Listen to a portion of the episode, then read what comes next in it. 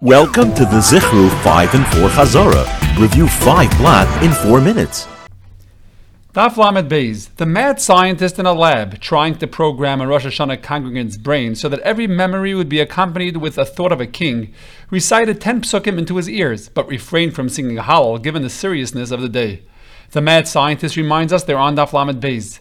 The scientist's goal of linking memory to the thought of a king reminds us of the second source that you are supposed to say Malchus and Rosh Hashanah, because we learn from a pasuk that every time we say Zechronis, we should say, Malchus as well. The ten psukim that he recited into his ear reminds us that Malchus, Zechronis, and Shofars have to have ten psukim each. Lastly, he didn't say Hallel because we don't say Shiro when Sifrei Mesim and Sifrei Chaim are open in front of Hashem. Lamed Gimel. The peg-leg pirate who grabbed the shofar away from his wife heard what sounded like moaning or whimpering coming from a window, and was given a note that he better get ready to hear similar teruah blasts from a shofar the entire seventh month. The peg-leg pirate reminds us that we're on Daf Lamed Gimel. He grabbed the shofar from his wife because there is machlekes whether a person must stop his wife from blowing. The moaning or whimpering coming from the window reminds us of the machlekes how Sisra's mother was crying, and therefore what would be the, the definition of a teruah.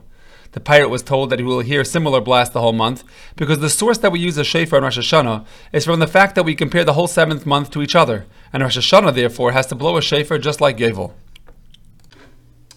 Daf Lamed Dalid.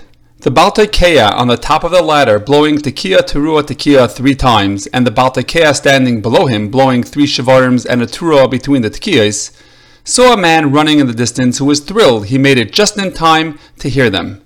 The ladder reminds us that we're on Daf Lamed Dalid. The Baltekeh on top of the ladder reminds us that we need to blow three sets of tekiyos on Rosh Hashanah.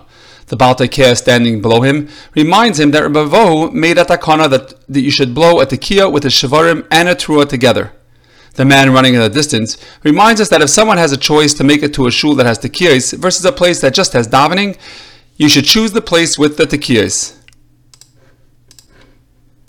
Daf Lamed Hey, the Rosh Hashanah Children's Choir, who were going to accompany the Shliach Tzibur on Rosh Hashanah when he exempted others from the complicated brachis, practiced being Masader the tefillahs before davening, and had in mind the workers in the fields whose work forced them to skip davening. The choir reminds us that we're on Daf Lamed Hey. The Shliach Tzibur was able to be motzi others with some of the brachas in Rosh Hashanah because they are more complicated brachas. There is machlekes whether he can be motzi other people on other brachas as well. The choir was careful to prepare the tefillahs before they daven, because there is a klal lo'ilam yastir odom tefillosei va'achakach yispalil. They had in mind to exempt the workers in the field, because Rav Gamliel held that they don't need to daven because they are yetzer from the shliach tzibur.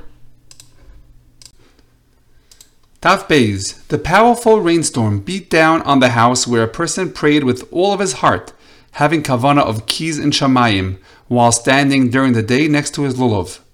The house reminds us that we're on Daf Beis. The powerful rainstorm reminds us that the rain is referred to as Gvurais Geshomim.